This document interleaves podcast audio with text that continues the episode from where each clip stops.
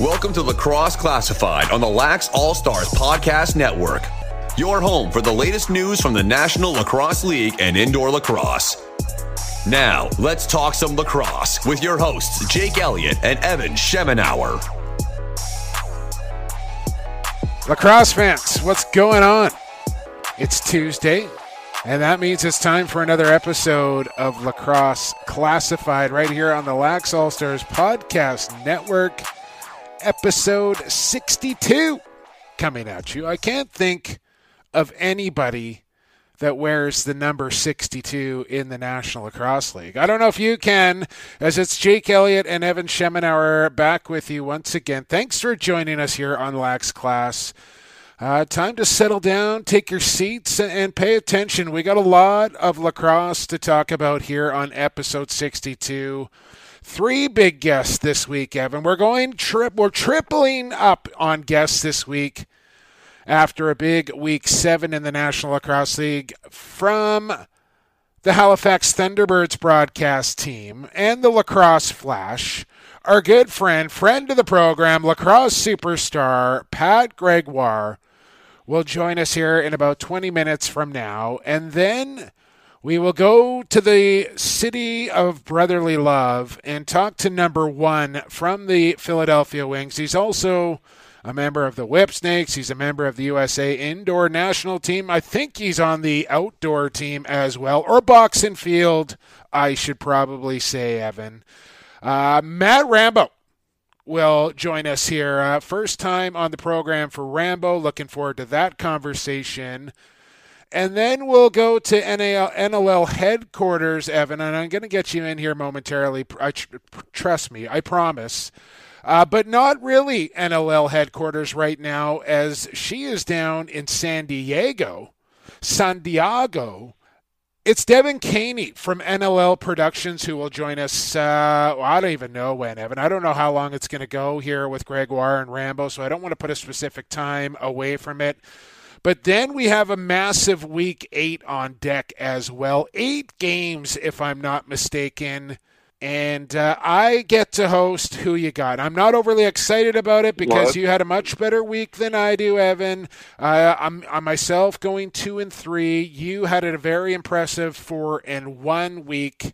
So now you jump from being one game down to one game up. As uh, I think that I'm making a new rule here, Evan. I think when you so I get to host who you got. So I think you should have to host who we had and vice versa. So whoever gets to host who you got that week, I think the other person should have to host or not have to host, get to host who we had presented by Stampede Tack and Western Wear.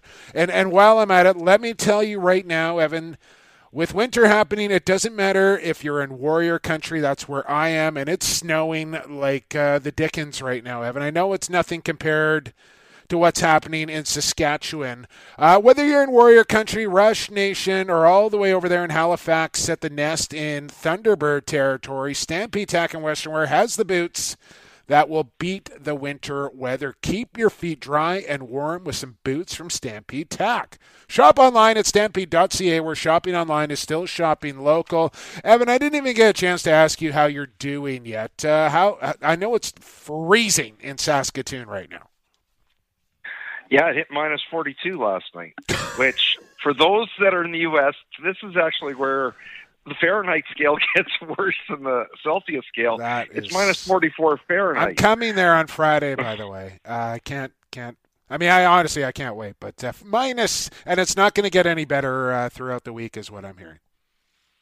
No, it's going to stay. Well, minus 20, but we never talk about the temperature. Okay. It's always the wind chill the because wind chill. the temperature won't kill you. It's the wind that will. So. Chill. Well, listen, yeah. here it, it snowed about 15 centimeters last night, and all mayhem broke loose this morning on the morning commute. Uh, I, I drove from Port Coquitlam out to Langley to drop my daughter off at school. Not so bad going that direction But coming back and Langley to Port Coquitlam, as you know, Evan, you've done the trip at the World Championships. It's about a 25 minute drive at best uh, when the roads are, are clear and fairly decent traffic.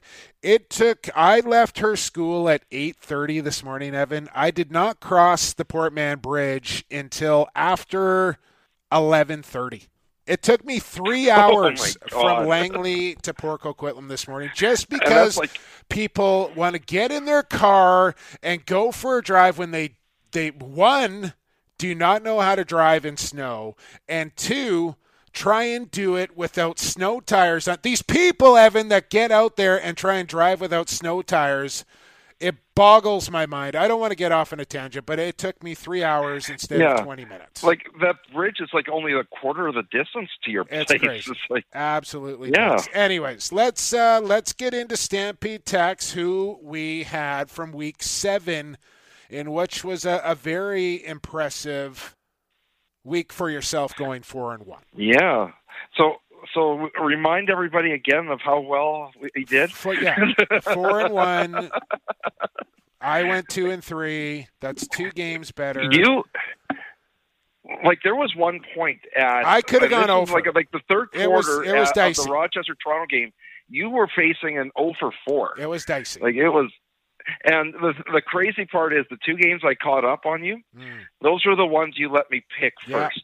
So yeah, no, it backfired on me. It backfired on me, no question about it. Uh, so I guess if I'm hosting this one, let's start at uh, Wells Fargo Center in Philadelphia.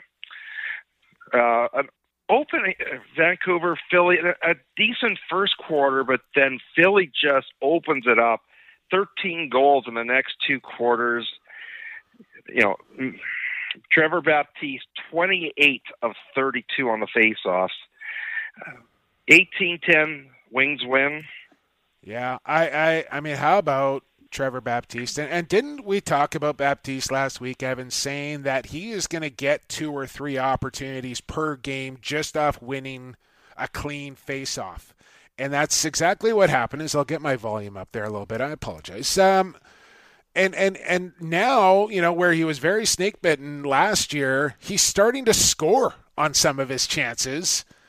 And that just adds another dynamic and and also playing a regular shift out of the back end which it took a little time for him to figure it out but he's such a dynamic athlete with a unique skill set that you you don't really see anywhere else in the National Lacrosse League. And this this guy's going to be a special player. And I know it's it's taken him a little longer to figure it out, and he's only going to get better, Evan. And I listen, Philly. I know LaxCon is going on there, and, and they and they purposely schedule a home game to, to make it happen on that weekend, which I think is, is very smart. And the who's who was was in Philadelphia over the weekend to check out the Wings. 10K strong there in Philly and I thought it they rolled out. You know, a, a, tough loss for Vancouver, no question about it. But Philly's feeling it here, man. Three in a row now, and a big win in front of their home crowd, which was just fantastic. And and not enough good things to say about the job that mm-hmm. Coach Day has done, uh, along with those Philly Wings heading into to 2020 here. Yeah, and I think they had what four or five wins last year, so they're almost at that level four games in. Yeah. And the thing was, the offense came from sources that you're not expecting it from. From Blaze Riorden with an eight point night, you know, uh, Josh Currier with an eight point night. Yeah. And and you know, on Vancouver's side, defense very suspect. You know, and I this is where you can see how the loss of Nick Beley affects the team. Yeah. They really the had a hard time shutting anything inside. But you know, two goal, three goaltending changes, and it didn't really matter if they put Penney or Bold in. Both no. of them were getting lit up. Yeah, it's. Um, I, it's, I, but, I mean, it's it, a tough, tough loss. They got a they got a massive game coming up this weekend, Evan, and, and essentially their playoff life is on the line here this early in the year for Vancouver. I I want to put it down as a must-win game here for the Warriors coming up uh, at home this Friday night against the Mammoth. Well, let's. Uh, but we got we got more games to talk about, so let's let's move along. Yeah, here. and then an interesting one, which once again, now I took Philly, you took Vancouver. I took Halifax. You took Colorado. Those two games, you let me have the choice. A big, big opening quarter for the Mammoth, four goals, but then Halifax runs the table at the end of this game, a 12-9 win. Mm. Yeah, I, I was I was feeling pretty good about myself when, when the Mammoth got off to that quick start. I thought, okay, like you know, I can bounce back from that Philadelphia beat down there and, and, and get get back to to where I belong here. But I that was a statement for for me for for not only Halifax, but in particular for Warren Hill and, and Mike Accursi, who, you know, easily could have pulled Hill from that game after the start that he got off to, but he let his goalie battle through it and figure it out. His team picked him up and they got it done for Hill, who who has been great to start the year and had a, a really tough start in that game, but then they started to click. And while we're at it here, Evan, how about it from friend of the show, Ryan Benesh, who gets goal number 441 to put him into ninth all time in goal scoring, and it sounded like this. Pass in for Benesh. Benesh takes one way, still has it, looks, scores! Benesh! It's 10, 8 Thunderbirds. Another one by Ryan Benesh. Number 10 for the T-Birds. Number two for Ryan Benesh on the game but number 441 for him all time, passing Lewis Ratcliff for ninth all time goals in NLL history. That was Pete Dalliday and our boy Pat Gregoire, who is going to join us coming up here on the call, courtesy of the National Lacrosse League and BR Live. Uh, but how about it for Ryan Benesh and the Halifax yeah. Thunderbirds? And he really seems to have found a home there in Halifax. Yeah, he has. And I think the other takeaway from this game, if anything, is that Halifax, when you saw the crowds that were there the first couple home games, they weren't that great. It started to pick up this game. And with their record, you know, I don't think any of us expected them to be 4 0 at this stage. That's only going to help, you know, get that crowd. And, they, have already they've already started kind of some of their own traditions there at the nest, as they call it. Uh, some very unique music plays that you know you only kind of hear in the Maritimes, and and I've seen nothing but positive feedback come from people on social media about their experience on the at a Halifax Thunderbirds game. So. Uh, you can't ask for, and that's what you got to do, right? When you get into a new market, bang, you put a bunch of home wins together, you get that fan base engaged, you you create a culture there in, inside the arena, and and and away you go. And and Halifax has done a great job of that so far, but winning helps so much. Speaking of winning. Let's let's get on to some games that I actually picked yeah. correctly here. and I mean, this almost everybody got wrong.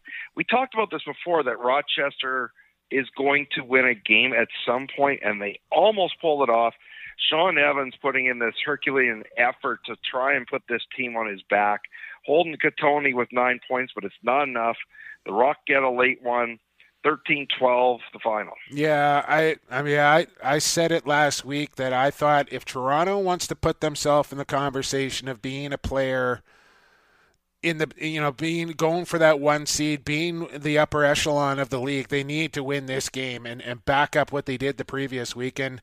They squeak one out, thirteen to twelve. That's kind of Toronto's mo. They win tight lacrosse games, and and they do this. And it's funny. Our buddy Austin Owen said that he was watching Evans during the warm up, and he put one into the third deck that flew out of his stick sideways during warm up. And I said, "Yeah, you watch."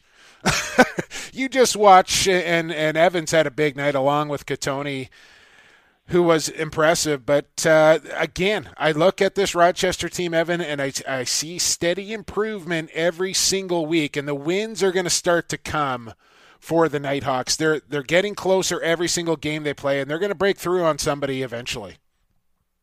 Yeah, and the one difference I think in this game was Craig Wendy, and you know we're starting. Yeah, very see, sorry. I'm very telling start there from from Mike Hasen to to give Wendy the start. No question, but he, you know, he lived up to it for the most part. Um, you know, what was he, 49 or 62, which for a team that young, you'll take it any night. One goal short. The other thing to take away from this, um, you know, like you said before, nine points for Tony, nine points for Evans. Uh, and if that seems to be their MO, they're going to do this. One thing to watch out for, though, is that Damon Edwards was given a game misconduct mm. at the end of the game in that melee for leaving the bench likely Yeah. that Mr. Lemon is going to be uh, sitting him a game. Yeah, I, you know it's weird because Damo's really not that kind of guy. Like he's not a guy that goes looking for altercations, and and I I I that's news to me right there, Evan. I got to go back and and look at that. I don't know if it's caught on tape or not, but. uh that seems very unlike Damon Edwards to do something like that. So I don't. I, I need to see that before I make a comment on it as we continue on here with Stampede Tack's, who we had. We both picked Toronto Mhm. right there, by Yep. the way, Evan. And we had both had taken the Georgia Swarm. We both take the loss in this one. Um, down south, Buffalo taking it to the Georgia Swarm and taking them out of the game early, a 16-10 victory. Yeah, they came blasting out of the gates here, got the lead, and then just kind of held. They were way up on the on the swarm at one point, and I'll give Georgia some credit here that they 12-3. Yeah, they they really tried to battle back. They got it within four at one point, but when you dig a hole like I said it a hundred times, you dig a hole like that, you're not coming back in this league. And and I should have trusted my gut about Matt Vinc uh, not having two poor performances in a row as he was lights out and but I just I felt like Evan you know we had Lyle on and and that was good karma and you know I I wasn't going to pick against Lyle Thompson in, in the Swarm in that game, but I got to give Buffalo some credit now, Evan. That you know, after only playing two games in the first seven weeks of the season, to go down to Georgia and look that good and that sharp, uh, especially with the injury, you know, I don't know how much longer we can talk about it because it is what it is in Buffalo now. Like the injuries are what they are, and and that's not going to change. So I think we kind of need to move on from it, and I think Buffalo has done that. Right, they, they're they're looking ahead. They're not looking back now, and and that that bandit ship I think just put itself on the right course. Well, and speaking of injuries, Chase Fraser came back for the first game and puts up a six-point performance. Yeah, you looked know, a little- That's a huge.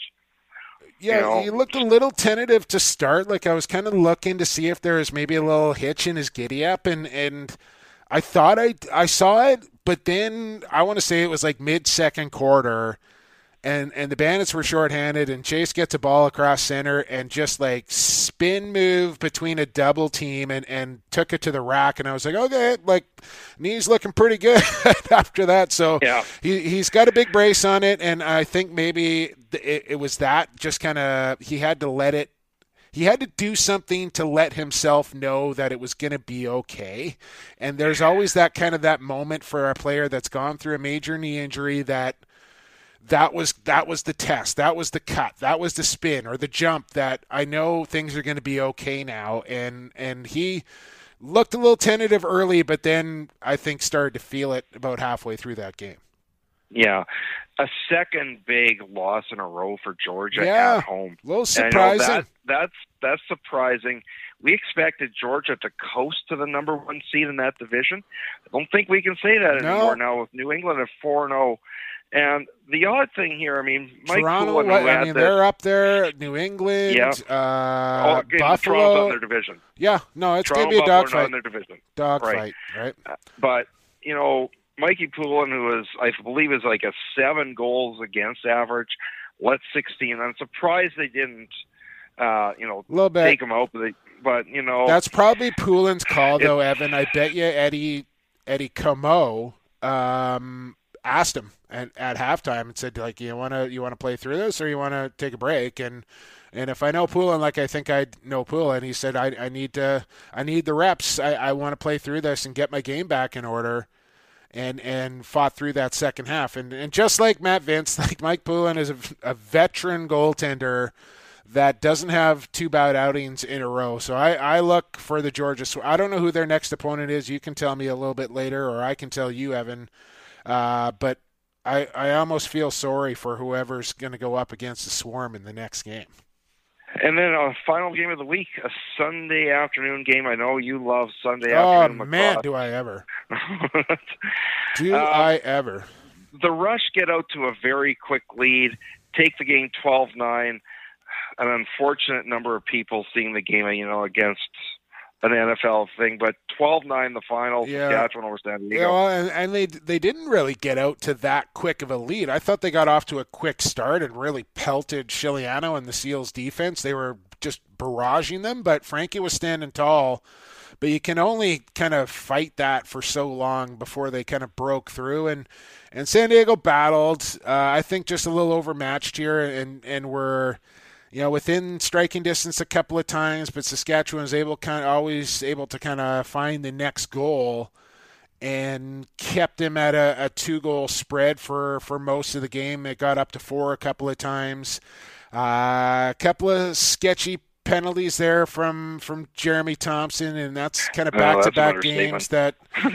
that that's happened. So I, I think you know there's going to be a message being sent there. I would have to believe they can't they can't kind of, he kind of like single-handedly let them back into the game a couple of times because of that, right? Well, I don't I don't want to put it all on him, but you know they got a four-goal lead and all of a sudden bad penalty, and every time you yeah. take a bad one, it's going into the back of your net. Like th- those are the ones that the other team always scores on.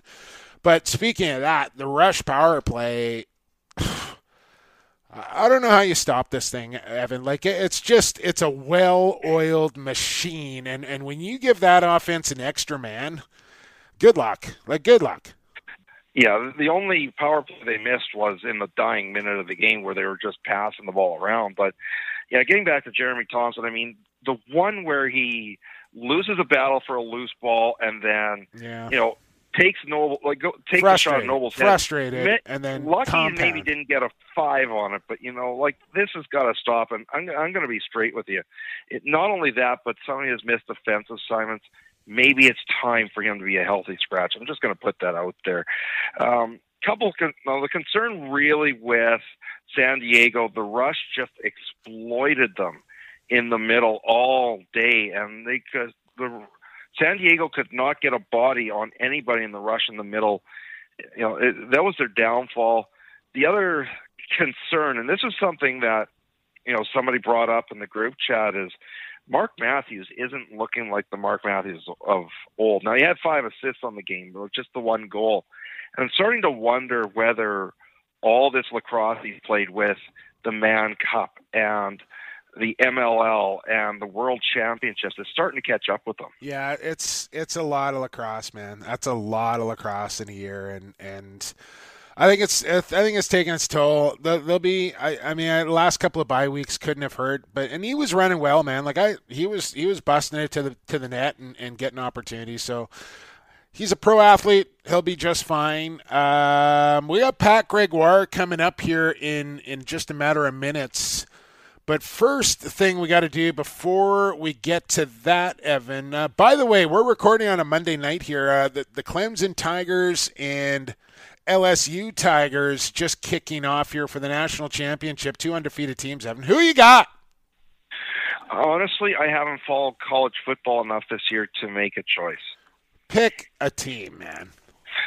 You know what? I'm I'm a big ACC fan, uh, mostly for basketball, okay. but so give me the Clemson Tigers. Good. I'll take LSU, purple and gold for the win every single time, Evan. Um, so we're going to do it right now. We're going to do it quickly, Evan, because we got Patty Gregoire waiting, but it's time to go under review.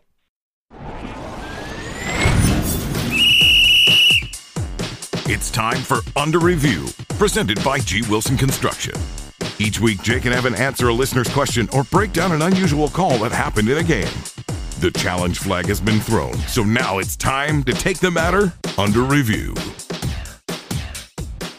Under review brought to you by our new friends uh, here in 2020. G. Wilson Construction. Uh, not this weekend. I'll be in Saskatoon this weekend, Evan, but the following weekend, heading up to Whistler to check out one of G. Wilson Construction's fine custom homes. Can't wait to see this thing, Evan.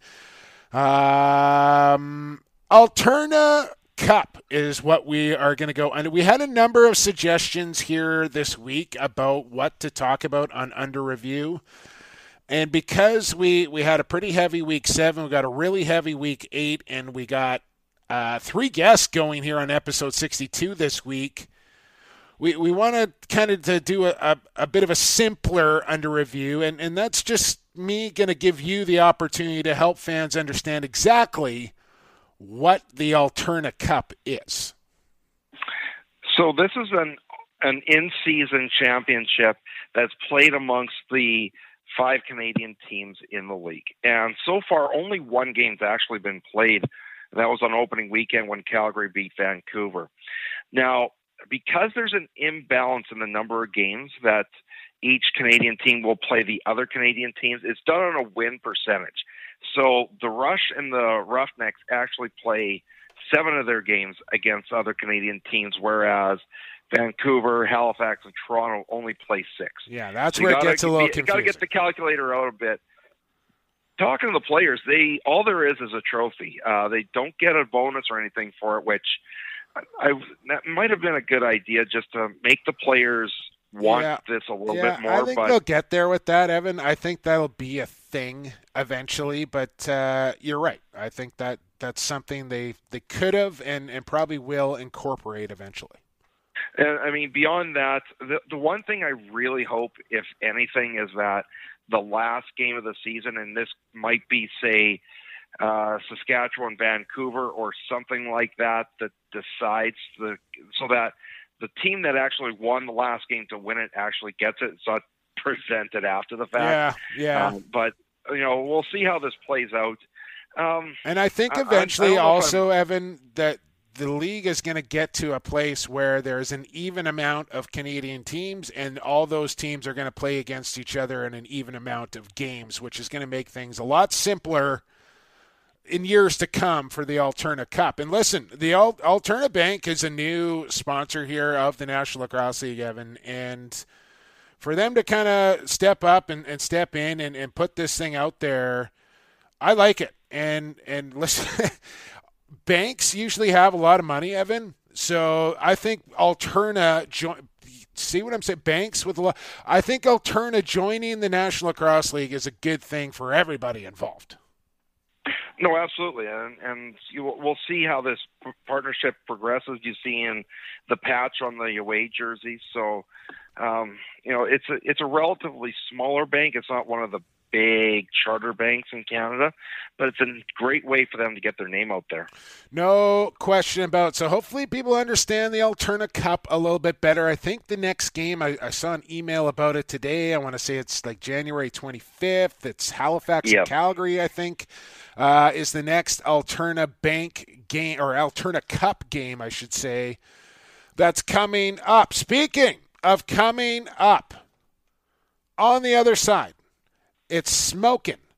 Pat, lacrosse superstar Gregoire. Keep it right here in episode 62 of Lacrosse Classified on the Lax All Stars Podcast Network.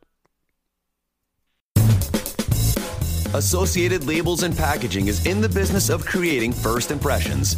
They'll help you reflect your company values accurately by offering solutions that fit your product needs. With the latest in printing technology and over 35 years of experience, Associated Labels and Packaging is the perfect fit for your company to take your labels and packaging to the next level.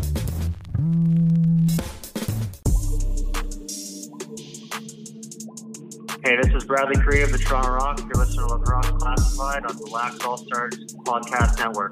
Growing the game one podcast at a time. Welcome back to Lacrosse Classified here on the Lax All Stars Podcast Network. It's Jake Elliott and Evan Schemenauer with you. You just heard right there from our friends at Associated Labels and Packaging. I know we didn't run it this week, Evan, but I got some new. Uh, I got a new commercial recorded. The Chancellor hooked me up. Uh, just gotta I gotta lay down some music in behind that bad boy, and we'll roll that thing out for next week. So we'll look forward to that. Uh, in the meantime. Check out Associated Labels and Packaging at associated-labels.com or Associated LP and keep up to date on their daily blog. Always doing good things. Do you know that Associated Labels and Packaging, Evan, they got a bee colony down there at their at their warehouse? Uh, it is is nuts. You got to check this thing out, man. There is like a massive bee colony down at Associated Labels and Packaging. No, they, they never showed me the bee colony when I went down there. It is wild. Absolutely wild. Always with the environment in mind. Uh, Sean Ashworth and the gang there, Tosh Nishimura everybody at Associated Labels and pa- Labels and Packaging uh, back for 2020 here on Lax Class. Couldn't be happier about it. Now, joining the program, it is the Halifax Thunderbirds color analyst, also a major contributor to the Lacrosse Flash, a good friend of the program here on Lax Class as well.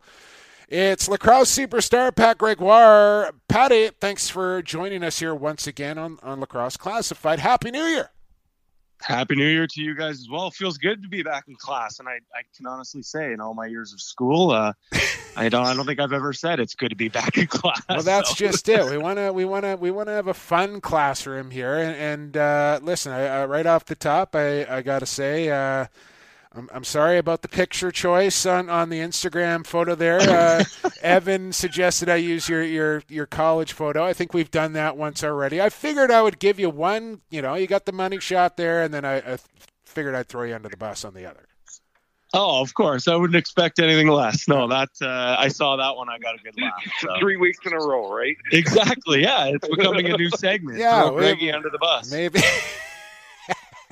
we we might have to work on that uh, a little bit. Uh, hey, listen, what's going on, man? Uh, how's Halifax? I know I know how the team is doing, uh, but you in particular, working with Pete Dalliday and, and Miss Dana Jackson there. Uh, it's great to see you on camera and hear your voice on, on calls for NLL games on a regular basis here now.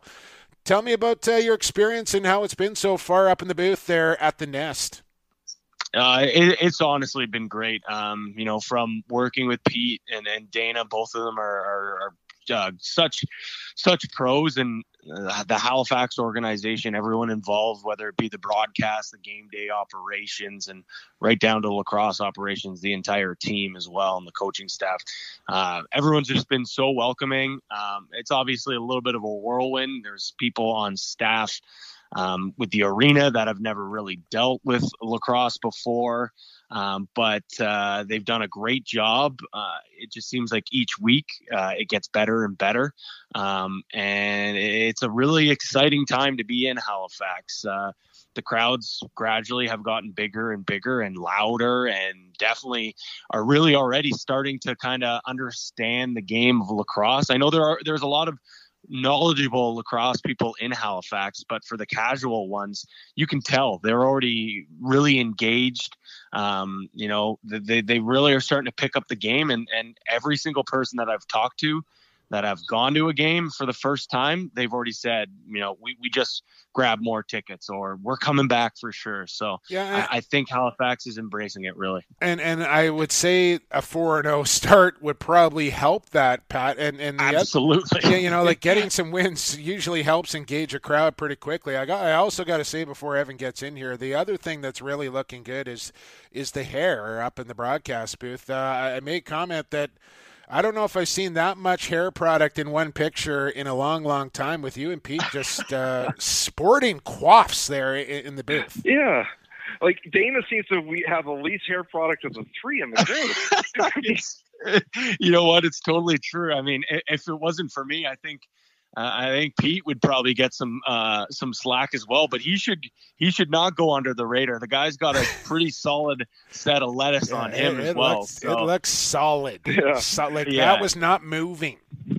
Oh, if someone was to light uh you know light a match in the press box, we would be it would not be good. It would not be good. It would be going up in flames. So so, so I mean, we've asked a lot of uh, players on the program what their equipment set up is. What's your equipment set up for the hair? So if somebody wants to smoke and Patty Gregoire hair, what's the lineup here? So for for me, it's a little bit of a little bit of a um, a product. It's kind of like a pomade, kind of like a not like a gel uh, clay base almost. So I use that. A little bit of hairspray for an extra hold. You got to use the blow dryer as well. Oh, so, so what, the start to finish here, Pat. Before we get on to some lacrosse talk here, start start yeah, to finish. Start to finish. Give me like how long does it take to to get camera ready for you? Are we talking like suit up or just yeah. the flow? Like, uh, what, give me give me the the full meal. I, I need to know this uh, just to compare oh, it with gosh. my own timeline to be honest, maybe maybe 15 minutes 15 20 minutes okay. if that's not bad if the if the hair's not cooperating sometimes it doesn't you know but no, I, I, got it down I, to don't. I don't know. I now. don't know, Pat. I don't know. Uh, former no Halifax Thunderbirds here. What what is for me? Evan and I were talking about it off the top here. That I think Warren Hill was really impressive in that first few games and then struggled out of the gates in that yeah. last one. But I think I think the decision from Mike Accursi to let Warren Hill battle through that and then come out the other side with the victory is going to go a long way for his game. But besides Warren Hill, what are the the other factors that have made the, the T-Birds successful here so far? Well, I think off the hop, uh, and I talked to a lot of guys about it, and they're kind of underplaying it, but there's a sense that it's just with the move to Halifax and new changes scenery, it just seems like this group, which is pretty much the exact same team that we saw from last year, obviously a few changes here and there. They just seem so much more revitalized. And I think them getting out of Rochester last year was just such a toxic, odd season for them because they knew they were leaving. It's like a dead man walking. Exactly. They knew exactly what was coming and it just wasn't a healthy season. I think if they, you know, had you know came out the gate strong, it could have been a, a, very special season. But the season just slipped through their their fingers, and you could just tell these guys were hungry for a new start, and that's helped. I, I think a big part, and probably the biggest part, would be just the fact that they have so much scoring depth. It's almost impossible uh, to have a game plan to shut down or contain a couple of players because if you look throughout the entire offensive lineup there isn't a guy that has the, capability to go off and have a huge game. Uh, just in the last game alone, last two games alone, Mike Burke, uh, seven points eh, against Buffalo, five points uh, against Colorado, and this is a guy that has you know struggled to get on a full-time roster in the National Lacrosse League. Uh, he gets his chance last year, and he's completely ran into it. A guy like Clarke Petterson. Uh, he, he's really started to find his stride since his first game, and he continues to be a good secondary source. A guy like Chris Boushy, he comes into the lineup. Austin Shanks uh, has a little bit of a maintenance day. He pops out of the lineup. Boushy comes in, doesn't light the world on fire, but contributes with a beautiful goal. Big and, and so. Patty. Big yeah, and yeah, bad and Boushy, yeah, exactly. Bad and Boushy, so, bad and Boushy, excuse the, me. The, the, the depth in scoring is so, so massive and it, it just is so difficult for teams to game plan around. And then obviously the defense. I think the defense is incredibly underrated. Um, that Hossack guy is okay. He's not yeah. too bad. He's not too bad. And he might be your new man crush. yeah, I mean, how could you not? And I'll be I'll be quite honest too. There was maybe two or three plays that uh, resulted, two of them for sure, resulted in a goal where you know, he just got backdoor cut. And I feel like I was kind of hard on him on the broadcast, but I think that's just because now we expect him literally to be perfect at all times. Yeah. And, and that's how good he is. And then at the end of the, the, the game, you think about it and you're like, he still was unbelievable. He had two goals, four caused turnovers, 11 loose balls, and, you know, threw two or three guys down to the ground. but because two goals were his fault, you kind of just were like, oh, he was, yeah. he wasn't perfect, yeah. but that's because we expect Haas, the cyborg, to be a cyborg and, and, and be perfect. So let, let me put you on the spot. We're about a third of the way through the season. Is he your favorite for MVP at this stage? I, I you know what? You, absolutely. Uh, absolutely. I think so. Um, I mean, now, how do you argue with it, man? Four and zero oh team, best defender on the planet right now, and getting it done on both ends. Absolutely, exactly. And I think I think with him adding that transition to his repertoire, it just makes him not only is he now the best defender in the game. I, you mentioned it. I, I don't know if it was last week or the week before. I totally agree with you. I think you can make a strong case if he continues to do this uh, that he's the best lacrosse player, the box, best box lacrosse player in the world. Mind you, if he continues to do this, but it's just the impact that he has, the amount of minutes he logs per games, and it's not just the time on the floor that jumps out at it. This week he was basically 30 minutes, I believe, but it's he kills the entire penalty. It's not he just doesn't go out for a couple of shifts on the PK. He stays for the full two minutes or until they score. He goes out for every single draw. He'll stay out on offense if he moves up the ball and gets the green light from the coach to crash and bang. The guy does absolutely everything, and he just continues to get better and better and better. And one crazy thing too is that I was talking to Mike Accursi, uh, it was before last game, and I said, "Where is his ceiling?" And he said, "I don't know where it is, but we are not even close to seeing his ceiling yet. yeah. And when it's all said and done, yeah. he could be one of the best defenders this game has ever seen. I don't doubt I, it. I tend to I tend to agree with him. Yeah, he, I mean, he, he's very. He doesn't have the mean streak of an Andy Ogilvy, and I don't know if you remember him in his heyday or not, Patty, but uh, just same kind of build and power, and and I, he's he's uh, he is an absolute marvel to watch. Uh, another guy that, that I know you like to, to watch, Pat, uh, from the Toronto Rock is one Bradley Kri, and, and those Rock got it done 13-12 over the Knighthawks. Uh, you want to you want to comment on, on Brad Kri's game and, and what you thought of uh, his play over the weekend? Yeah, he he's another guy that that kind of Come on, I'm teeing you up for the man crush uh, here, Patty. Come on. hey, you know what? I hate to say it, Brad. You're old news now. Graham's Graham's the new uh, oh. the new flashy toy. And no, I'm kidding. All for since since day one.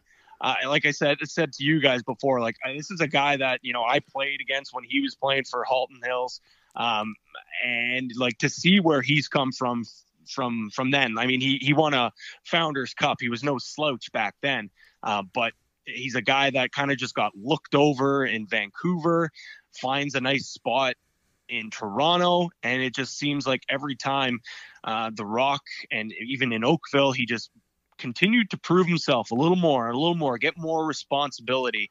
And I mean, I've been saying it for a while, and now I don't think I have to say it anymore because I said he is the most underrated defender in the game. I don't think he's underrated anymore because yeah. I do finally think people appreciate how good thanks, he really is. All thanks to you, Pat Gregoire. Uh, oh no, no, it's it's because of him. Yeah. it's because of him. Hey, um, keep up the good work over there at the Lacrosse Flash, Greggy's Grinders. I know you're chipping in at IL as well. You're a busy man. Uh, fine work with the Thunderbirds as well. Keep that up. And uh, best of luck on the rest of the broadcast, and we'll do this again soon, all right? Thank you, boys. I, uh, I appreciate it. And you guys keep up uh, the good work as well. So uh, when this thing drops, I'll probably fast forward my part, but uh, it's, it's you mean fast nice... forward to your part is what you're saying. Right? yeah, yeah, exactly. He did on his first appearance when we had Jamie Dawick on after him. Right. Right. yeah, yeah, exactly. Yeah, no, but in all seriousness, uh, when when this drops, uh, it, it, it's a, a nice little boost to my afternoon at the office. So well, it's going to be a long it's going to be a long one this week. So clear your schedule. That was Pat Gregoire from the Halifax Thunderbirds broadcast team, the Lacrosse Flash IL Indoor. He also works for like a sports tour company. Uh, if you ever like, you know, you want to do like uh, uh, Patriots, Celtics, uh, Bruins weekend sort of deal. Uh, Pat Gregoire can set you up with that as well. Evan, let's get to break. We got Matt Rambo on the other side from the Philadelphia Wings. Looking forward to this conversation. This is episode 62 of Lacrosse Classified on the Lax All Stars Podcast Network. Pure Vital Labs is proud to bring you the highest quality sports supplements on the market. PVL products are 100% all natural with no artificial flavors, colors, or sweeteners And the entire line is also Informed Choice certified. We designed all our products with the athlete in mind. We look forward to being a part of your athletic achievements, helping you push the bar higher, win at the highest levels, and set personal records for years to come. Hey, this is Kevin Crowley from the Philadelphia Wings. You're listening to Lax Class, your go-to source for all things NLL and box lacrosse. All right, lacrosse fans, we got it now. This time it's working. Welcome back to Lax Class, episode 62. Jake Elliott, Evan Schemenauer. You just heard from our friends at Pure Vital Labs. Uh, one of our next guests, uh, teammates on those supplements, and Trevor Baptiste. Pure Vital Labs, find them at pvl.com. Tons of lacrosse players on those supplements. They are informed choice certified, all natural, best on the market, pvl.com. Now join us on the program. A first timer on Lax Class. Had a big weekend for the Philadelphia Wings in an 18-10 victory over the Vancouver Warriors. It's the former 2017 Tewaaraton winner as well, Matt Rambo on the program. Uh, hey, how you doing? Good, Matt. Thanks for doing this, man. Uh, I know we're recording on a Monday night here. We like to let the fans know on the inside. Uh, I'm watching it over the corner of my shoulder. Are you? Are you like? Are you like surrounded right now with a bunch of buddies? You got some. You got some money down on this game here between Clemson and LSU. You got the over. You got dog to cover. What do you got going here? I got uh, you know Blaze Riorden over, um, and uh, our other buddy on the wings, Anthony Joaquim, is over. We're just watching the game right now. I have Clemson right now at uh, plus seven right now. I had to buy a half a point off just uh, see if they can do it. I know LSU is so powerful in their undefeated though. Trevor uh, Trevor Lawrence never lost a game as a starter though. That's hard to bet again. Oh yeah, I know. I, we'll, we'll see what happens. It's going to be a good game. Um, I'm really just going to try and watch the the game and uh, you know enjoy good football tonight. Yeah, well, we won't keep you long here, but we did want to have you on because I, I think what's happening down in Philadelphia right now is, is pretty special. I know you you had a full weekend at LaxCon as well, so I appreciate your time here. But let's let's go back. I mean, this is three in a, three in a row now for Philly, Matt, and and this is this is a different looking Philadelphia Wings team than what we saw a year ago. What do you what do you think's been the biggest difference? Is it having Kevin Crowley for the full time? Is it you another year of box lacrosse experience? Is it the addition of Zach Higgins in, in goal, or is it a combination of everything? I think it's everything. You know, I'm having a better understanding of the box game and uh, feeling more comfortable Kevin Crowley's here for the whole year.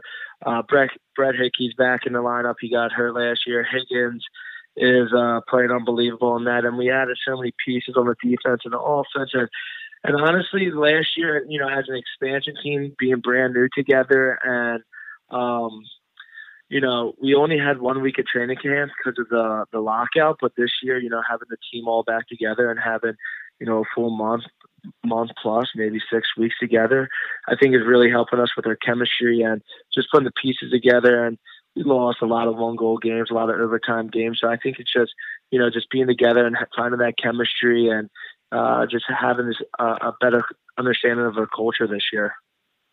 That's one thing I was going to ask you is that last year the problem seemed to be you were either down five nothing within a few minutes or you know, the fourth quarter losses were, I think, seven times you had the lead in the fourth, couldn't pull it off. What has changed now that you can put in the full 60 minutes and get these wins together?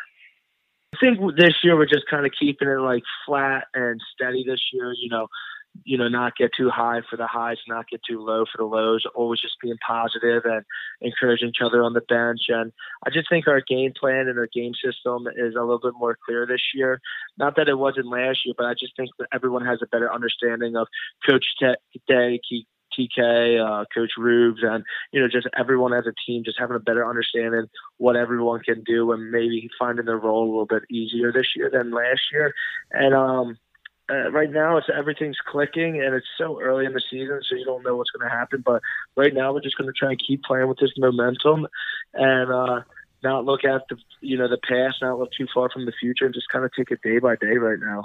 Speaking with Matt Rambo of the Philadelphia Wings, and, and you go back a couple of weeks, Matt, and, and you're the guy that gets the, the final shot to, to beat Calgary in the Saddle Dome. I've known I know you scored a lot of big goals in your lacrosse career, whether it be for Maryland or or the Whipsnakes or even Team USA. Where where did that one rank up for you? Getting an overtime winner, and, and what was a really pivotal game for you guys on the road in front of a hostile crowd of I don't know what 13, 14,000 people. That that was a pretty big moment for you and your team? Uh, I think just for me that that was a really big moment for me in my career, and uh, it, it ranks up there for you know not just as a big goal. I think it's a really big box score I had, and I, I I've had you know twenty something goals last year, but you know that one was super special. You know, going back to Calgary for my first time and playing the reigning champs, and I know they just got off a. Uh, you know they were they were playing in San Diego, but you never want to lose to a team that was playing the day before. So I thought it was really big for us, and it was a really big uh, travel win for us. So we were super excited and just trying to head into the weekend. So uh, it was a pretty big goal, and it was awesome that you know it was drew, drew up and I got the final shot, and we didn't have to go to overtime. So it was it was pretty special, and it was awesome. To, you know, silence the crowd, I guess, a little bit because it was a packed house and it was a great atmosphere they have in Calgary, which which I'd never been to, and it was amazing there. And uh, you know, I, I respect Calgary, I respect that team, but you know, making the crowd go a little bit quiet was uh, was a great feeling.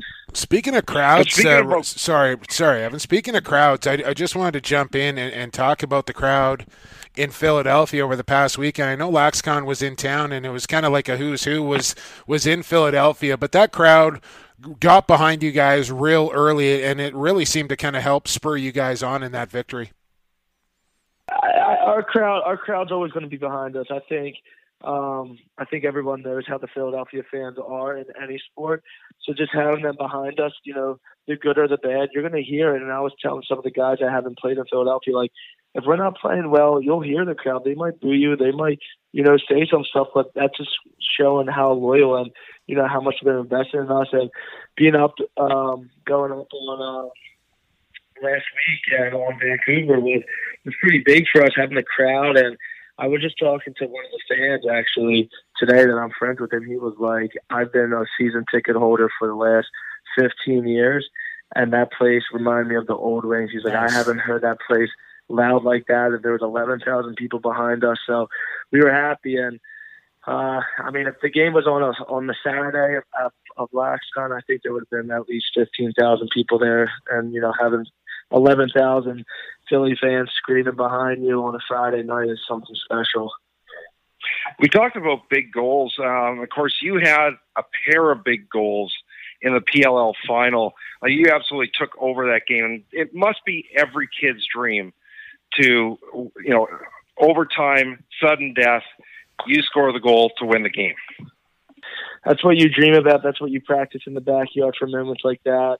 That's what we prepare for, and um, yeah, that was that was one of the you know that was super special. That might have been you know up there for one of my favorite goals ever, just because I got to win the first ever PLL championship. But you know you got to give it up to like the coaches and their defense holding it down on their end, and uh, it, it was something special. You don't get to be in that opportunity in that situation too much in your life. So if you do, if you are in that, you got to take it for granted and, you know, hope for the best, I guess.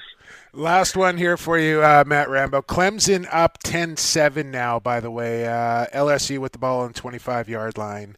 Quarterback scramble, first down, given 25 as he's almost out to the 50 yard line.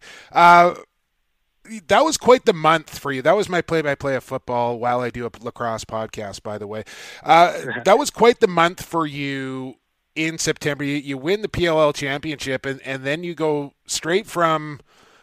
Uh, I think it was in Philadelphia. I can't remember where the PLL final was played, but you go straight, yeah, yeah straight right from there, right into Langley at the World Championships, playing with Team USA, and you guys come away with a bronze medal there. Um, I had a chance to call most of those games, Matt, and, and you were a real nice injection into that lineup, kind of gave that team a different dynamic. But just talk about your experience with the USA men's box lacrosse team and, and where that program is heading to me, on the outside looking in, you guys look like you're a, a top end goaltender away from being a real contender. I just think, um, you know, that was a great month for me. Um, just, you know, winning the PLL championship and celebrating with the team um, throughout the night and then hopping on the plane at like six in the morning to go to Vancouver was was definitely an awesome feeling to be able to go to uh, the World Games. But uh, yeah, our Team USA team is up and coming. We're trying to get as much Americans as we possibly could. Um, we were missing a bunch of guys. Isaiah Davis Allen's a defenseman for our team. Connor Fields is missing, right. and guys like that. So I think we're still trying to push it and push the envelope right now.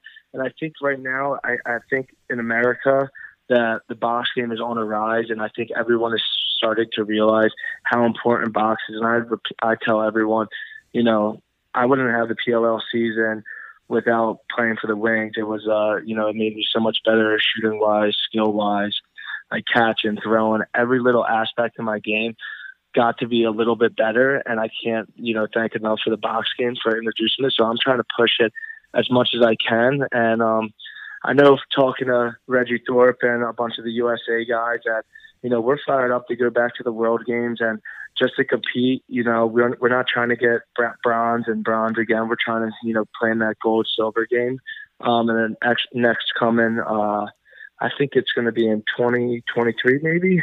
And uh, we're just excited for that. And I think we're just going to start having these training camps, these um, tournaments, and these games, and just trying, you know, finalize the the next USA team so we can compete with Canada, Iroquois, and you know all the other teams that are up and coming. But yeah, we're super excited. We have a definitely a rise in USA.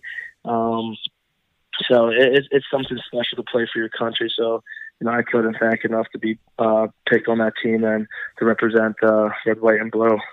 Fair enough, man, and well said there, Matt. Uh, hey, listen, I'll let you get back to the to the national title game here between Clemson and LSU. Appreciate your time here on Lacrosse Classified, and and keep balling, man. You're playing well for those Philly Wings, and and look forward to uh, catching up sooner than later. I appreciate it. You got to come down to the game. You bet. You bet. Look forward to it. I've never had a cheesesteak from Philadelphia, so it's definitely on my list. Oh, man. man. well, you got, I, I, got a Philly guy on here, and you're not just a Philly wing. You're an actual Philly guy. Pat's, Geno's, where, where you at?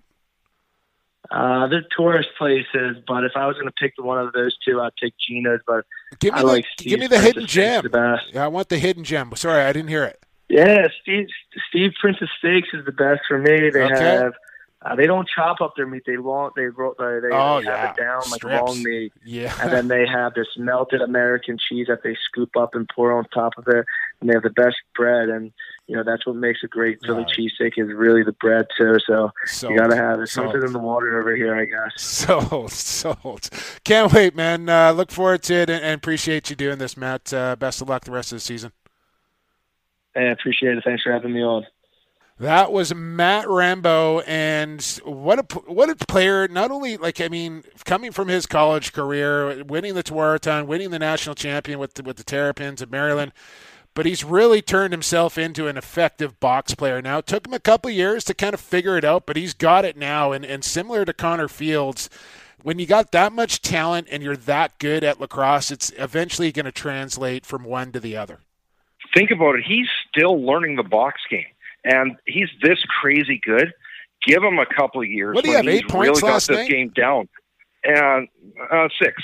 Okay. And you know, and give him a couple more years. You know, we talked about the cyborg and what his ceiling is. Yeah. This guy's got a ceiling through the roof. No, I mean, like you said, he's he's won everything that it, that he's ever like. He won the call. He won the PLL MVP, playoff scorer, leading scorer, all the rest of it, and and it's not going to be long before you see him near the top of the charts in the NLL as well. I'm convinced of it. Uh, Evan, we got to get to break. We're going to SoCal next. NLL Productions Devin Caney joins us on the other side. This is Lacrosse Classified on the Lax All Stars Podcast Network.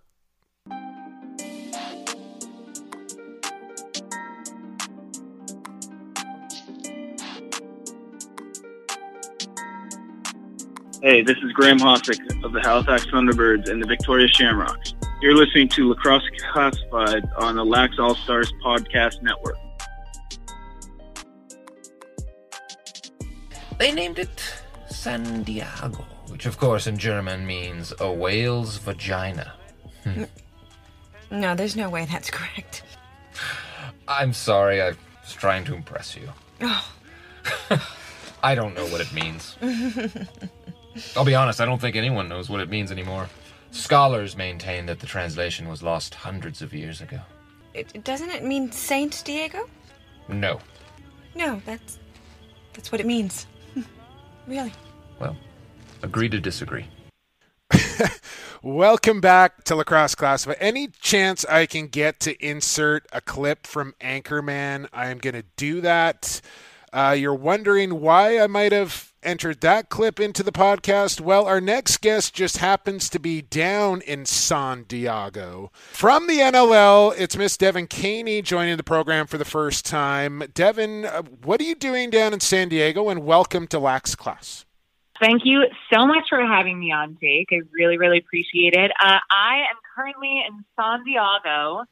Uh, we were shooting with the Seals yesterday. Uh, they they played the Rush and today we were uh, doing a ton of interviews, and then we just shot at a youth clinic with uh, Wes Berg and a few of their guys. So, so let me get this. Fun. Let me get this fun. straight here. You go from Friday night at the NLL Wings game there on NBC Sports Philly. By the way, well done on your broadcast debut in between uh, the benches on the sidelines there. Uh, a big Philly win. Oh, thank you. Yeah, a big Philly win over Vancouver on Friday night. Then you're off to LaxCon, which is in Philadelphia, so you're not really off anywhere. But another full day at LaxCon, which I want to talk to you about. But then you hop on what, like a red eye, and get to San Diego for an afternoon game against the Rush. And you're are you going to spend a couple of days down there now? Like that, that's a whirlwind weekend right there. Jake, I uh, I am so tired right now. well, I appreciate you doing why, this. Like, you you called me and I answered the phone. I'm like, wow. I'm like, what year is it? I like don't even know anymore. Um, but yeah, no, it's been uh, it's been a very busy weekend, quite possibly the busiest few days of my life. Um, but I'm enjoying all of it. It's been so much fun. Um, so yeah, I'm, I'm still in shock. I, it's in my time in San Diego is finally winding down. Um, but it, it's definitely, it's been a, a busy few days. so take us through a typical day at the NLL office, if there is a typical day. Ooh, okay. Well, I don't know if there is a, a typical day. Um, I'd say probably the most typical and routine days are Mondays. Um, so, you know, get into the office. We always meet, uh, and we're always, you know, communicating and talking with uh, our highlights team, which is a new addition this year. We have a group of a few amazing highlight producers who are clipping all of the games live and posting uh, everything to all of NLL's social media channels, which has been amazing. Um, so we kind of have we communicate with them throughout the weekend, and then we get in on Monday and kind of hash out, you know, the action that happened, the best plays.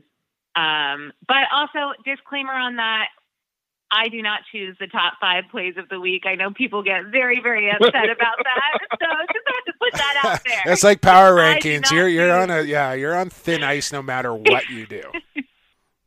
yeah, yeah, exactly. Um, so yeah, we get in and then we have our content meetings always on Mondays with with our whole team. You know, it's myself, it's our producer Rich, uh, and then it's also our marketing and social media team, and then of course my boss Joel and a few others. Um, yeah, no, Devin, I want to cut you off for a second.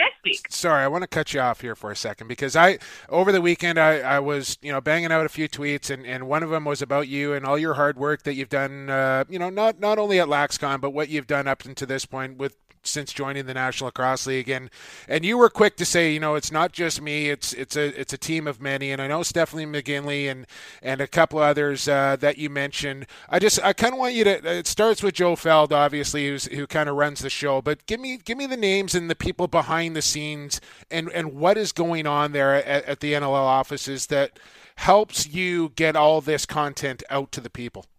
Yeah, of course. Um, well, first of all, since I started last summer, uh, two summers ago, we've grown so much, and it's it's been great. Uh, new additions to the office, new additions to our culture as a whole at the NLL. Um, there's of course Stephanie McGinley, who is our director of digital. So she oversees all of the marketing and and everything that's happening on the websites, and that's just scratching the surface of what she does.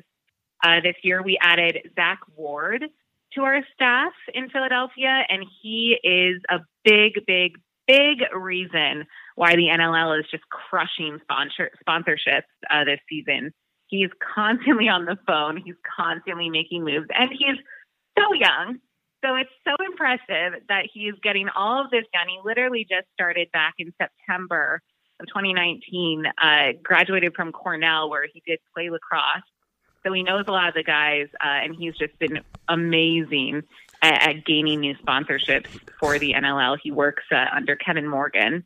And then Corey Skloff is uh, our social media and digital platforms producer, and he's been amazing at making really fun and funny videos and graphics and most of the stuff that you see throughout the week on NLL social channels is is Corey. Um, and he's really, really good at what he does. So everyone has been working really hard and it's just a fun it's a fun place to be now. Um, and I, am really enjoying it and I'm I'm loving all the work that everyone has been putting in to make the NLL operate day to day. My favorite one of your segments, of course, are these player interviews, and you know this is what you do best. The huddle. Is there a, is there a player that really surprised you how much they opened up, or how good of an interview it ended up being? Oh yeah, all the time, and, and that's what's so funny is I get a little bit. I don't want to say nervous, but um, a little anxious before I go into one of these interviews because a lot of the time you truly do not know what you're gonna get um, especially if you haven't like some of them i'm meeting them for the first time like lyle thompson when i talked to him i'd never met him in person before so you also don't know even if you do know someone uh, and they're great and talkative in person and then you get them in front of a camera and they get really nervous and um, it, it's just always a mixed bag uh, everyone has been great. I have never had an interview with an NLL player that I'm like, oh man, you know that that stunk. Well, uh, if you can if you can get me? through Logan Schuss and Mitch Jones, you can you can get through anybody. true, true. Gosh, uh, no, those guys are characters. They're great. Um, I who surprised me would probably be Cody Jamieson. Um, honestly, his story yeah was not uh, something I had planned on on producing. It, it, was definitely not something I expected to get out of our trip from Halifax, and it's probably my favorite piece I've ever done. Um, I think he has a really beautiful story to tell, and I'm, grateful that we were able to capture it. So probably Cody, but I mean, I, I love chatting with these guys. I love getting to know them. Um, so there's really there's really no bad ones. Here's one thing we got to work on, I think, and this came up probably about a month ago, Laren. In one of your segments, you said your favorite analyst is Teddy Oh, Jenner. here we go. Here we go. You know, I think we got to work on this because I mean we gave Teddy the gears about that. a little bit embarrassed, but um, tell us about your working relationship with Teddy because you seem to be able to work off one another quite well. Yeah.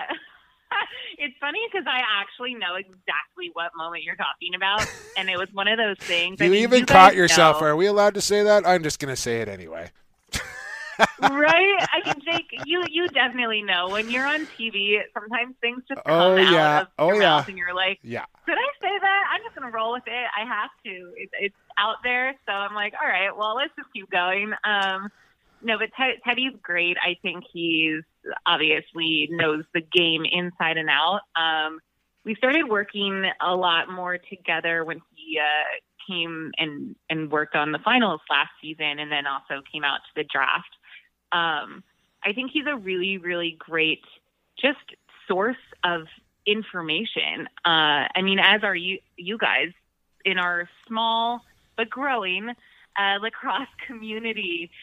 It's just nice to have people who are, you know, NLL insiders and just have been following the game for so long and and Teddy even played in the league. Right. Uh, you know, knows all the guys. So Well, I was gonna say, uh, you had a lot know, like chatting. Yeah, chatting don't uh, you know Evan, myself, uh, there's Brad, uh, Pat, lots of guys around. You don't have to wear Teddy down all season long. You want to you want to switch it up on the rundown from uh, week to week.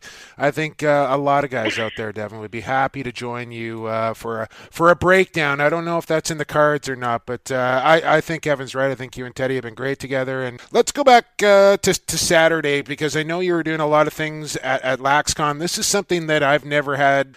I guess the opportunity to attend and it like I, I get FOMO every time I see LaxCon going down that uh, man like I, I should be there, lacrosse classified should be there.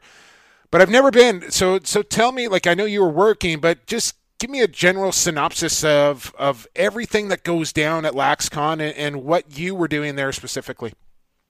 Yeah, LaxCon is great, um, and it's so funny what what a difference a year could make. Because I remember I was there last year, and I was still very very new to the sport, and I remember seeing like so many people, like Bill O'Brien was there, and, and Josh Byrne. Obviously, I knew Josh Byrne was, but it just means so much more now. Um, everyone in the lacrosse world, players and fans and coaches and owners and and former players uh, kind of coming together and, and you get to meet people who you know you might only know through Twitter or or know through you know their play on the floor years ago.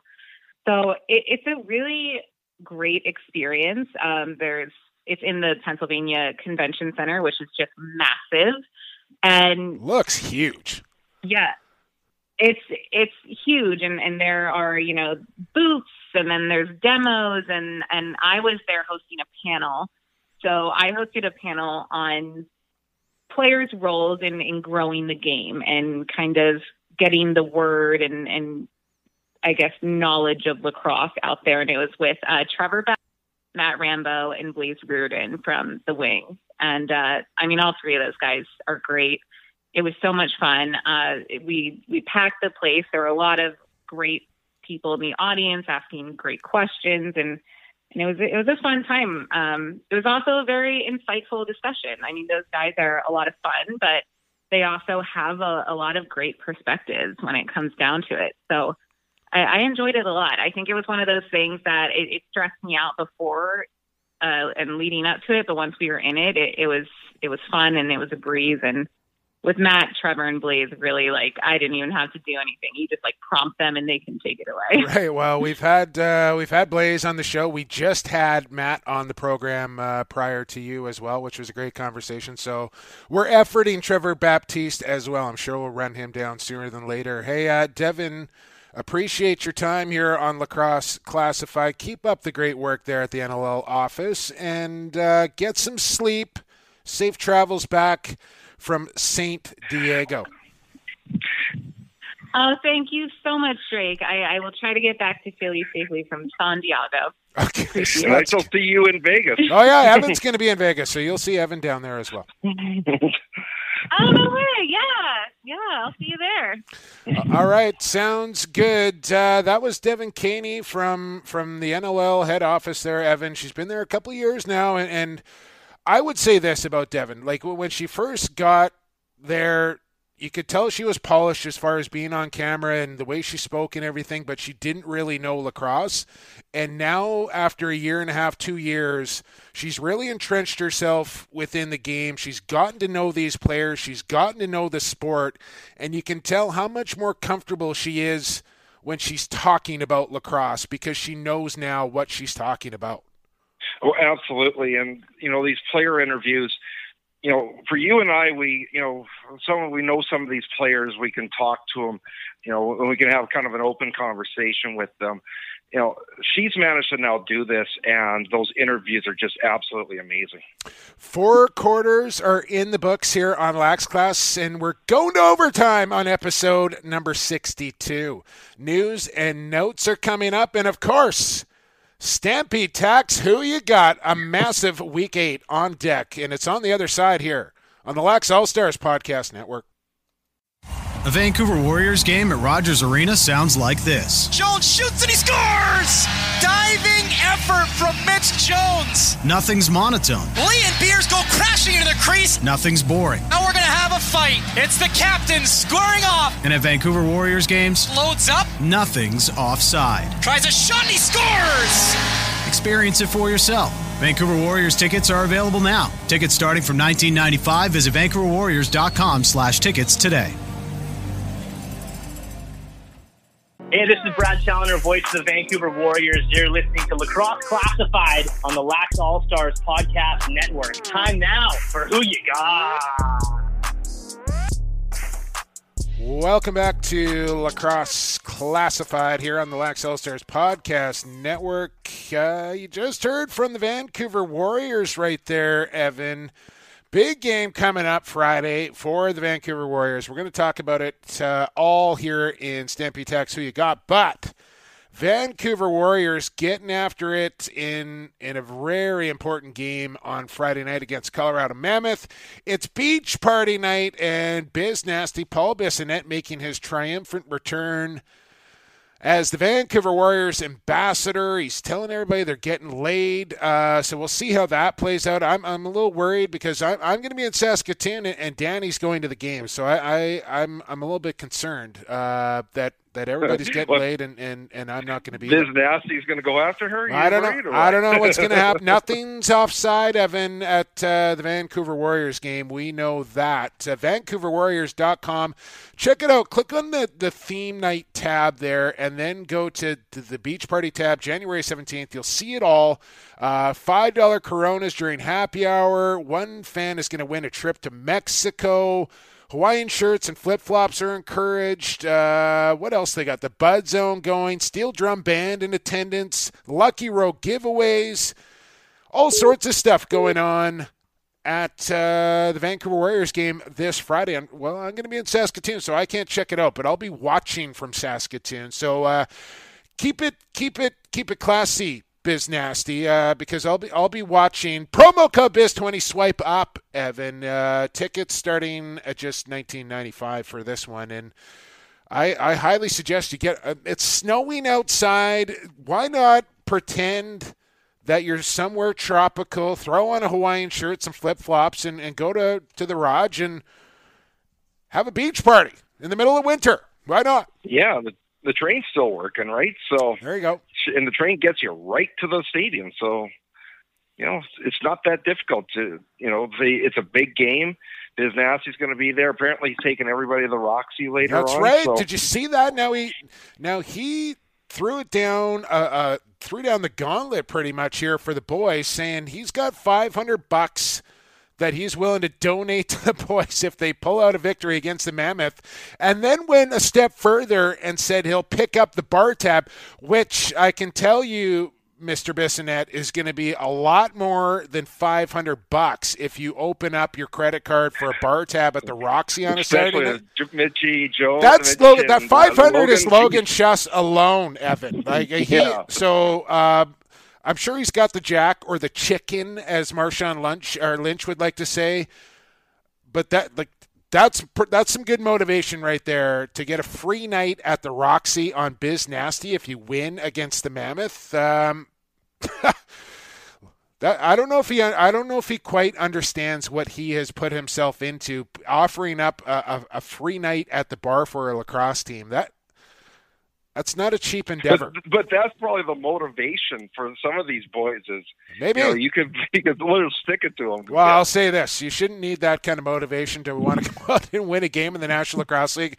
Uh, lots of reasons to be motivated now, though, for the Warriors. Uh, look them up, VancouverWarriors.com. Get your tickets and go to the Warriors game this Friday night. Evan, time. You know it. It's Stampy Tax. Who you got? Evan, who you got? Jake, who you got? Who you got? Who you got? Who you got? Who you got? Who? Yeah, got. Who you got? Stampede Tack. Who you got? Presented by Stampede Tack and Western Wear. More than just cowboy boots at Stampede Tack. They got a great selection of CSA approved work boots, tough enough to tackle any job site. And I can attest to that. They got the Blundstones out there, of course, Evan. Work boots galore, cowboy boots, of course. All sorts of boots at Stampede Tack and Western Wear. They're located out there in Cloverdale or online at stampede.ca, where shopping online is still shopping local, and Stampede back online for year 2020 as well. And we thank yeah. them. Kevin and, and the gang at Stampede Tack may be the most engaged sponsor we have here on the program as far as social media and the prizes and all the rest of it. Well, uh, and, and, he's just been fantastic. This, yeah before we get into this, we never said who the winner. I know, I was. know. I was kind of thinking about that in, in the break there, and uh, I'm going to let you take this one. Week seven winner, Evan. Lay it on me. It's my good, it's my good friend Violet from from Buffalo, the Miss High Heels expert. Uh, manages to go five and zero. Oh. There were about six people who went five and zero. Nobody had Philly as the top scoring team, but so the second top scoring team the Buffalo Bandits, and that's what she had. So oh, well, she's the winner this week. Only took two tiebreakers to win it this week, but an impressive five and zero oh from Violet. Congratulations, another American winner. What's going on, Canada? All of I think, besides myself, Evan, who won week six, if you recall. I know you do. Uh, I think I'm the Week only Canadian. One was also a Canadian winner from Victoria. Okay, fair enough. Fair enough. All right. Uh, but, but, congratulations but you know to Violet. We just, we just got our numbers uh, from the last several shows, and the number of listeners we have in the U.S. was absolutely phenomenal. Yeah, no, we got a, a, a great audience uh, coming from south of the border, and, and of course up here in Canada as well. And can't thank you enough for, for all the support uh, you've shown the program over uh, a little bit of a over a year. It's it's been fantastic. And listen, I think this is just gonna it's just gonna keep getting bigger and better, Evan, as we go along here. Um, lacrosse classified is, is going full steam, and, and we're just going to keep going, man. Well, let's get into it here. We got All right. what, eight games. Yes, so, uh, so I, your, I went two and three. Worse, you but, went four and one. I get to host. we got to get this bet down before the games start this week. Cause okay, I've been, you could be down four or five, and the season could oh, be over pretty quick. Stop it! Just I got a major advantage this week, picking second with eight games here. So oh, go for it, because I'm I'm happy with this week's games. I'm very okay, confident. Let's go, Colorado at Vancouver. Colorado coming off a loss to Halifax. Vancouver coming off a loss to Philadelphia. Evan, who you got? I just think Colorado's the better team right now. I'm a little worried about Vancouver's defense and the goaltending. Uh, against the Mammoth, where you've got a defense that's going to hold you to eight, nine goals on a regular basis, you can't have weak goaltending and defense. Give me the Mammoth. Man, I. I picked Vancouver last weekend. They didn't get it done. Biz Nasty throwing down his credit card here. Vancouver's got to be a desperate lacrosse team here on Friday night. Short week for Colorado, coming back from Halifax and then to Vancouver. Extreme East Coast to West Coast, six days rest and a desperate Vancouver team with a free night at the Roxy on the line. I got to take the Warriors here, Evan. I I'm taking the Warriors. Just I I think this game is so important to them and if they're going to do anything this season, it's got to start on Friday. They cannot afford to lose this game to Colorado. And if they don't, well then they don't, but I am going to take Vancouver one more time here coming up for week eight. All right. San Diego at Halifax, and two teams kind of going in opposite directions here, Evan. I think this is a pretty easy pick. It is a Saturday, 6 p.m. Eastern start from the nest. Seals, Thunderbirds. Who you got? Not only going in wrong directions, but four time zones over the Seals have to play. And a lot of those players live in markets, so uh, pretty simple pick taking the, the T-Birds here. Yeah, uh, Halifax rolling right now, and I don't see them losing this game against San Diego. But you never know in the National Cross League. Also taking Halifax though, Evan. Also taking the Thunderbirds. Uh, coming up next, it's a seven o'clock start. Calgary making the long trip across the continent into Rochester, New York. Can the Knighthawks get their first win as their new branded Rochester Knighthawks as they take on the defending champions from Calgary who have been off for a little bit? No King, no Dobbie, on the road, traveling to Rochester. Evan, who you got? Well, here's maybe one clarification question. I don't know if you've got an answer, but when Curt Malawsky talked to us several months ago, he had pegged this game for Rhys Duch's return. Do we know anything? I may or may not know, and I'm going to wait until you make your selection before I tell you whether I know or not. Okay, so that's probably a yes. But, um, you know, once again with Rochester, it's you came close, but prove it to me. Uh, you know, Calgary, okay, they've had a couple weeks off. That might be some rust, but I'll still take the Roughnecks in this one.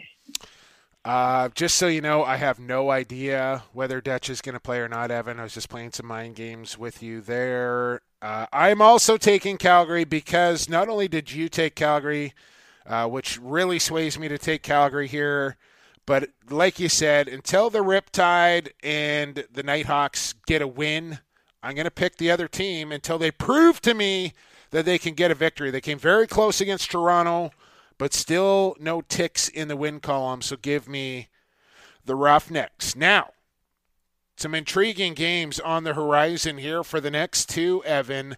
Also, a seven. We got eight games coming up, six of them on Saturday. Stacked up here on a Saturday night for week eight. Uh, seven o'clock start. This is an intriguing game, Evan. Three in a row for the Philly Wings will now go on the road into New England on a rare Saturday night game. Well, what used to be rare for the Black Wolves. And New England been off for a little bit here as well. Philly rolling, Black Wolves resting, but have looked really good this year. Wings, Black Wolves, Evan, who you got? Uh, as much as you know, it's very impressive what the Wings have done the last three games. Um, New England's undefeated. They've got a home advantage, especially with a smaller building that's packed, uh, slightly smaller arena. Until the Black Wolves lose, I'm probably going to keep picking them. I'm taking New England. Oh man. I think I'm going to take Philadelphia here, Evan. I think I'm going to take Philadelphia. I'm I'm torn between this one. I I think Philly's got something cooking here, and I think they're rolling right now. And I think New England, although a very good team, I think they're kind of due for a loss. I think they're kind of due for a loss. It may not come in this game here. You can't back down now. Nah, I, I, we just had Rambo on. I'm gonna I'm gonna stick with the wings. I'm gonna take the wings. I'm not fully sold on it, but I'm gonna take it. I'm gonna take it. All right. So that's two out of the four different already here with four games to go in Stampede Tack. Who you got? Toronto at Buffalo. Another good game here in Week Eight. Rock at Bandits. Evan, who you got? The last couple of games with the Rock have concerned me. And yes, Rochester's improving, but Toronto just squeaked by against this team. Um, Bands is coming off a massive win in Georgia. They're at home. Give me the Bandits. Yeah, the Bandits impressed me last week. This is a, a home game here for Buffalo. I'd probably take whoever was at home in this game. And since the Bandits are at home, that's who I'm going to go with. I think they were more impressive last week than Toronto was. I agree with you there. I think the Rocks still need to kind of figure out their offense a little bit. I, I, something is. There's either too much of something or not enough of something there in Toronto. I'm not exactly sure what it well, is quite yet, but the, the, an ingredient there's too much of something or not enough of something with that Toronto offense, and they need to figure what, out what it is. Yeah, and think about it this way. We said it before Toronto is the most difficult team to pick because you never know which team you're going to get. Yeah. No, it's true. It's true. It's almost a, a, matter of whether they get hot from the outside early because they're a predominantly outside shooting team and they got a heck of a lot of good shooters. And if they can open up that outside game, then their inside game starts to open up. It usually doesn't work the other way for the Rock. So if they've run into a goaltender that's gobbling everything up from the outside, then they usually struggle. If they get to a goaltender with their shooting early, then usually it's the Rock that has success. So we'll see how it plays out against Matt Vinc in Bandit Land. Three more games to go. This one I think is pretty pretty easy here, Evan. I think we can move along rather quickly on this next one. Well, Georgia losers of their last two, but go into New York to take on the Riptide. But again, what similar to Rochester here, I think you're on the same same page as me. Get a win, then mm-hmm. I'll start picking it. Are we both taking the swarm here? Who you got? We're taking the we're taking the swarm, and remember what we said earlier: if you don't want to be the next team that's got to oh, play, oh yeah, well, Georgia, Yeah, just this could get ugly fast. Wow, yeah, I, I I'm a little concerned, quite frankly. So that's a 7:30 start on Saturday. One more Saturday game to come. It's an 8:30 Eastern start from Sask Vegas, Evan, minus 20 weather expected. They play indoors, so not a big concern there at SaskTel. But uh, the Mammoth with a tough weekend here. Up on Vancouver on Friday and then into Saskatoon on Saturday. Mammoth and Rush. Remember, these teams have played once already this year 9 8, the final for the Rush in Denver. But now they're in Saskatoon. Colorado at Saskatchewan. Evan, who you got? Here's one thing to keep an eye on: the Rush and the Mammoth play the next two games against one another, and know I'm not discounting Calgary at this stage, but maybe we're looking at these next couple games as a potential decider in the West. Um, problem for Colorado, they're coming in from Vancouver. They played the night before. Um, I, I just can't bet against that Give me the rush. You know my pick. Uh, last, yeah, la, yeah, you know my pick. Uh, last last game here, and and another interesting one. Sunday lacrosse is back once again, Evan, for week eight. Love it. I'll be home from Saskatoon in time to watch this one. Philadelphia playing on back to back nights here and back to back road games as well. Wings at the Knighthawks. Evan, who you got? This well, the nice thing is both teams are actually playing back. But Evan, so Rochef, this is very rare. Is, this is very rare in the National Lacrosse League, where a team will play on back-to-back nights and both coming on their home floor here's the thing about it. You know, there's one difficulty for Philly, and that is there's no easy flight between uh, the casino and Rochester, so it's a six or seven hour bus ride. That's what they're going to have to endure with this one. Although they typically leave and they get to the casino around 6 a.m., they got some time to rest. Once again, Knighthawks prove me wrong. I'll take the Wings. Man, this is like I think this is the game that Rochester maybe wins. But I made a rule to myself that I'm not going to pick them until they get a win. But I think they might win this game, Evan. Especially with Philadelphia being in New England the night before. That that bus ride, you're going to have heavy legs. Rochester's going to be feeling good after, you know, having a game under their belt, not having to travel. This is a tough pick for me. I, am gonna take Philly just because you did, and and I again I've already got two different picks. I don't want to fall too far behind here if that's the way this thing's gonna go. So I, I honestly think Rochester could win this game against Philadelphia, but because you picked the Wings, I'm gonna pick the Wings. I know it's a bit of a bailout, but that's what I'm doing. Yeah, it's it's more difficult than you think because of some extenuating circumstances. Yeah. Um, we got to get to news and notes here, Evan, and then we got to get you on your way. I got a long, well, I don't know a long list, but I, there there is a list here of news and notes that I want to get to. The Barrie Junior A franchise in the OLA has disbanded, has folded. They've done a dispersal draft of their players and draft picks and by all accounts, this is a good thing for junior A lacrosse in Ontario. I think whoever was running the show there in Barrie needed to go, and uh, they're gone now, and, and everybody seems to be pretty happy about it.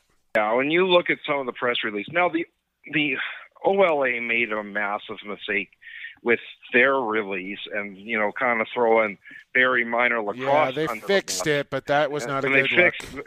Right, but then to see the the junior A team then really throw Barrie under the bus, saying, "Look at these results," and they finished 30th here and they finished 10th here, and like, come on, you got to build a program somewhere. And from what I understand, this program like went through the mud about seven years ago. They had to reform the minor lacrosse. They're building it up, and they talked about you know one of the excuses was no midget team. I agree with the decision that Barrie Minor Lacrosse made to not have a midget team because they said we could have put a team together, but we're literally scraping by to get guys. Why not let them join another program that's got a bigger base? And that's the right decision. Um, absolutely. So I think that's that's good for, for everybody involved, and and what we're going to talk about it at another episode. But Maple Ridge and, and their ambitions to get a Junior A franchise, and and why it hasn't happened yet. You know, there's some reasoning behind it. I'm not sure I agree with it, but we'll get into that at a later date. Uh, Rich Lisk, no longer the GM of the Black Wolves, as he joins the Riptide organization as as what, Evan? Their president? He's actually not technically with the Riptide organization. He is the president of the Sports Entertainment Group. So it's not just the Riptide, it is the tennis tournaments that Oh, they run and a whole bunch of others. So it's a fairly big promotion. I don't know if any of us saw this coming. Uh, Ah. You know, he really had built up this team in New England, but definitely a step up for him. Well, in the congratulations to organization here. him. Glenn Clark becomes the acting GM for the Black Wolves uh, moving forward. Lyle Thompson named Player of the Decade, Evan, and I could not agree more with this selection. A lot of people on social media kind of clamoring that other guys had st- statistically better decades than Lyle as far as championships or numbers or whatever. Uh, Lyle did his fair share of winning in in the decade, but this award goes so much further and deeper and reaches so many different levels than just championships here, and and they could not have selected a more deserving or important player in our sport. question. Now, there's a lot of players that, had they been named Player of the Decade, I wouldn't have had an issue with. And I think the the statistics that people talk about. Well, Lyle just became a pro what five years ago, so it's not like he only played half the decade. So you know, keep that in mind. Um, you know, but if you would have said it's Mark Matthews or Kyle Rubisch or Matt Vinc or a whole bunch of others, I wouldn't have had an issue with it any. Yeah, I wouldn't have had an issue with it anywhere. Yeah, no. Um, so congratulations to Lyle Thompson. Uh, Brad MacArthur has started up the uh, with the support from the NLL and, and Nick Sakiewicz and Jessica Berman. Uh, the NLL Alumni Association. This was this was a pleasant surprise to see that that they're finally getting this thing going. Yeah, and there's a lot of alumni out there, and you know they need some support because there's a lot of players that have long-term injuries or concussions or things like that, and they need a support group as well for one another. Great idea. Couple of more news and notes here before we get you on your way here on episode 62. You just sent this to me just hours ago uh, to make sure we send out our well wishes to one Randy Troback, who is the owner of the Saskatchewan Junior A SWAT team. and also the president of, of Saskatoon Box Lacrosse. He's actually the founder of it as well. Uh, you know, the guy that's really responsible for the game being here and whatnot. Um, so Tireless you know, worker. Tireless worker. Yeah, absolutely. Uh, you know, get get well soon, Randy. We really need you here in Saskatoon. Yeah. Uh, best wishes for a speedy recovery there. Um, a little closer to my home, Evan. A member of the Langley Thunder. I don't know if you'll recall, he was a Vancouver stealth draft pick uh, a couple years ago, 56 overall. Plays with the Langley Thunder in the WLA. Set junior B records with the Windsor program uh, years ago. Andrew Garant, Andy Garant, as I like to call him, starting junior B lacrosse back up in Kelowna, BC, as he is named the head coach up there. And I couldn't be happier for him. Uh, you know, he, he moved out here with his girlfriend because she was going to school out here and, and kind of moved up, picked up his life, and now has taken upon himself to, to revitalize lacrosse in junior B lacrosse in Kelowna and will be the head coach there. So, congratulations to him and well done on that. Uh, I want to give, uh, and I've done this before, but I want to give another shout out to my man Sakani Baker, who provides all the beats uh, for us here on the Rejoiners and the intro and the extra. Um, constantly is hooking me up with new music, and, and this podcast is partly a, a what it is is because of Sakani Baker and his support. So uh, the man the man can make some music, and he's more than happy to share it with us uh, here on Lacrosse Classified. Great lacrosse player as well. Who actually I think played in Saskatchewan, Evan Sakani Baker, uh, and to everybody that's that's done voiceovers for the commercials, and Alex Kerrigan, Don Andrews, Justin Morissette, uh, Chantel Chan everybody that's that's chipped in and contributed to to all the things that go into to making this podcast. I, I, just wanted to give a quick thank you to those people as we begin 2020, and some some more milestones in the National Lacrosse League. Evan, uh, Shawn Evans becoming the sixth player in National Lacrosse League history to score 1,200 points, and still going strong for Shawnee Evans. What a career! yeah, I mean, he's what around 34. He's got a good five years left in him.